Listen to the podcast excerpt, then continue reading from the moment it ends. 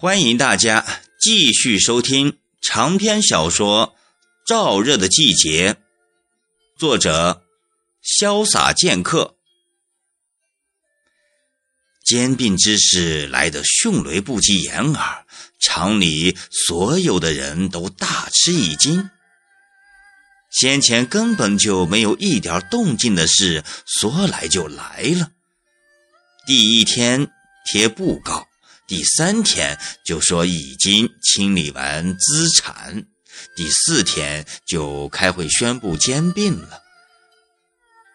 这次厂里的工人没用动员，几乎全来了，因为这关系到全体工人今后的出路。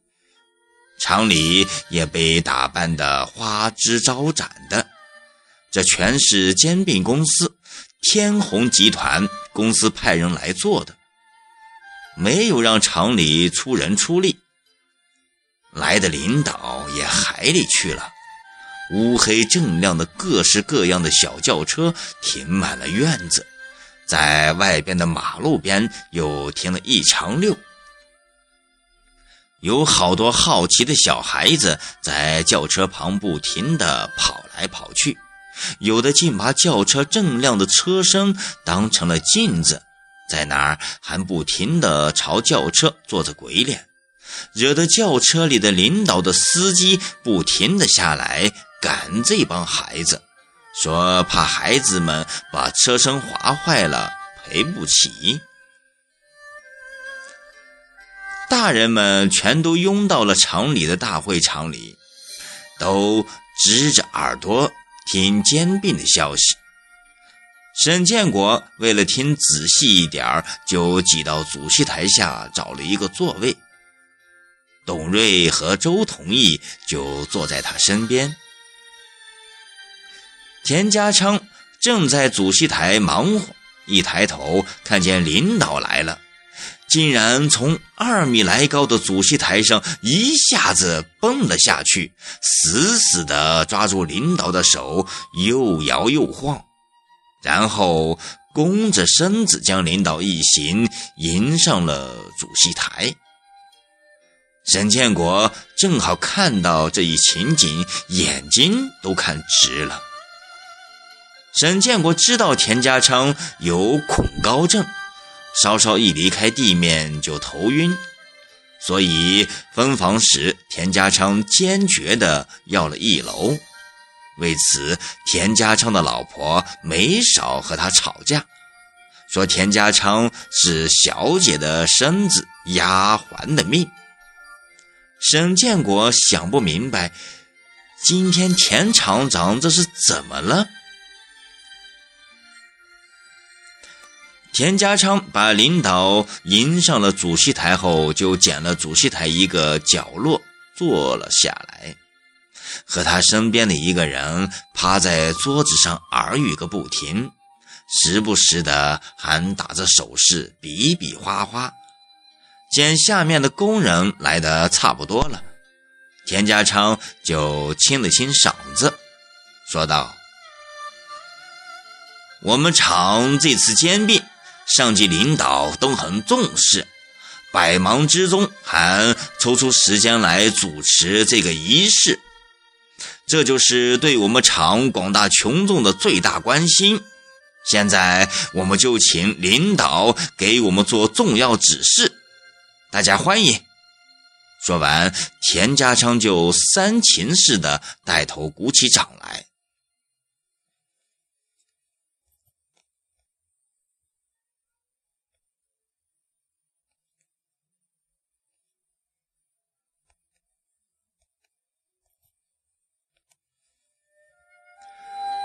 台下的工人还是不停地议论着什么，没有多少人听田家昌讲话，对田家昌的倡议也因着寥寥，只是响起了稀稀拉拉的掌声。有恶作剧的还故意不合众人的节奏，把掌声拍得又尖又短。台上最胖的，也就是最具有官相的那一位，想必是来的最大的官儿。他他晃了晃脑袋，就站了起来，把挺起的肚皮顶在桌子边上，高涨的情绪丝毫没受台下嘈杂声音的影响，就开口：“啊，这个那个，嗯的讲起来。”领导的中气很足，主持会议的经验又多。开口讲了一会儿，他的声音就把台下交头接耳的嘈杂声盖了下去。整个会场上回荡着领导的声音。沈建国在台下听得十分认真，他认真地揣摩着领导讲的每一句话。他心里一直放不下的，就是王老板说煎饼时那神秘莫测的笑。这段日子以来，沈建国的脑子一直都想这事，他不敢也不愿意往坏处想，他只想从兼并的过程中找到答案。领导讲的一些话，沈建国是不能接受的，但他也没有太在意。现在报纸上、电台上这样说企业的多了去了。领导哪里知道沈建国他们在台下的心情，还滔滔不绝地接着说道：“现在全国都在进行国企改革，不改不行呀！工人同志们，再不改革就……”亡国了。现在我国就形成了一个恶性循环，就是工人吃工厂，工厂吃财政，财政吃国家，国家就是再有钱也是经不住这样折腾的，早早晚晚会被拖垮的，掏空的。更何况我们国家现在又没有多少钱，你们想一想，这是多么触目惊心呀！反正我一想到这，晚上就别想睡了，睡不着呀。沈建国听到这，心里就窝了火，心里说：“这不是乱弹琴吗？怎么说我们工人全是吃白饭的？”我们工人可是靠自己双手干活吃饭的。沈建国刚想到这，就瞧见董瑞脸色铁青，双手不住地颤抖着。沈建国本来打算劝劝董瑞，谁想董瑞竟一下子站了起来，用一只手抖动着指着台上的领导说道。你，你这个讲话不对，你这话怎么听着这么刺耳呀？台上正滔滔不绝的讲，在兴头上的领导一下子愣住了，他万万没有想到有人竟敢打断他的讲话，脸上就有些挂不住，刚想要发作。田家昌连忙跑了过来，扒在领导的耳边耳语道：“这就是我们厂的老劳模，还受过毛主席的接见。这个人天生就是一个犟脾气，要是一发作，二十头牛都拉不回来呢。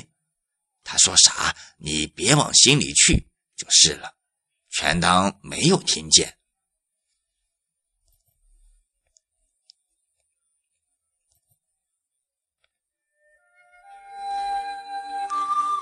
田家昌的话像一针镇定剂，使领导还继续做着样子站在那儿，嘴里没有说话，只是嘴巴撇得较厉害。还好不留意的人一下子是看不出来的。这时，全会场的目光大多数都集中到了董瑞的身上。领导的这一变化，除了田家昌外，没人察觉。董瑞也没有察觉到领导的这一变化，相反，他倒觉得这个领导还能听进去不同的意见，这无形中还增加了董瑞心中的豪气。董瑞显得好激动，田家昌那一个接一个的手势，有一个目光暗示都没有拦住董瑞豪气的迸发。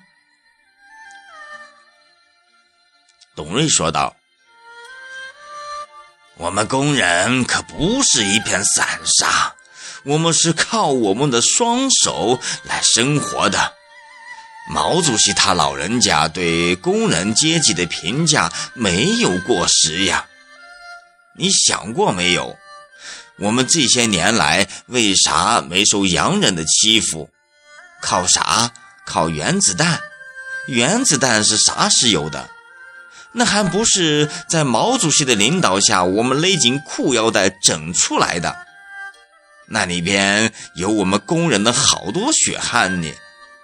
说实话，现在我们工人也不是孬种，我们也想发展。可是你们看一看，我们现在做一件事有多难呀？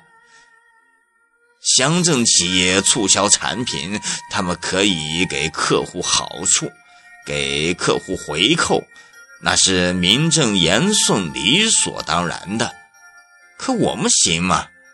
我们那样做虽说能促进了工厂的发展，但我们却是违法犯罪，这就是不公平竞争。这些是远的，咱不说，咱就说近的。跟副厂长好不容易在外头联系好一个客户，怎么你们领导说不让搞就不让搞了？还说啥工人不许动，要成立什么托拉斯？啥叫托拉斯？俺不知道，俺只知道这个厂子再这样放下去，厂里的机器保险烂掉，工厂保准死掉。唉。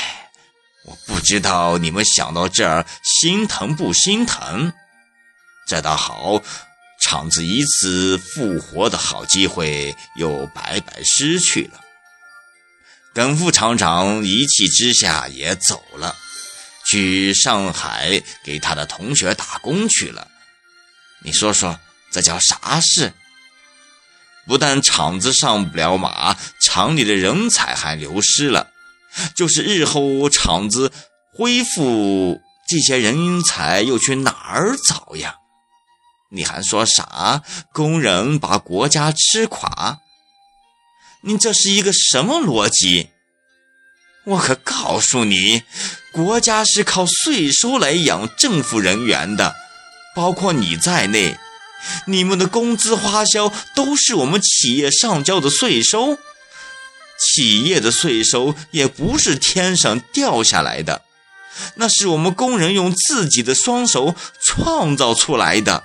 你刚才说的话得颠倒一下才对，是工人养企业，企业养税收，税收养国家。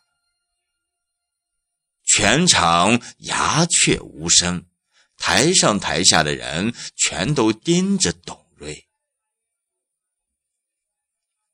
好了，长篇小说《燥热的季节》今天就播讲到这，明天这个时间，欢迎大家继续收听。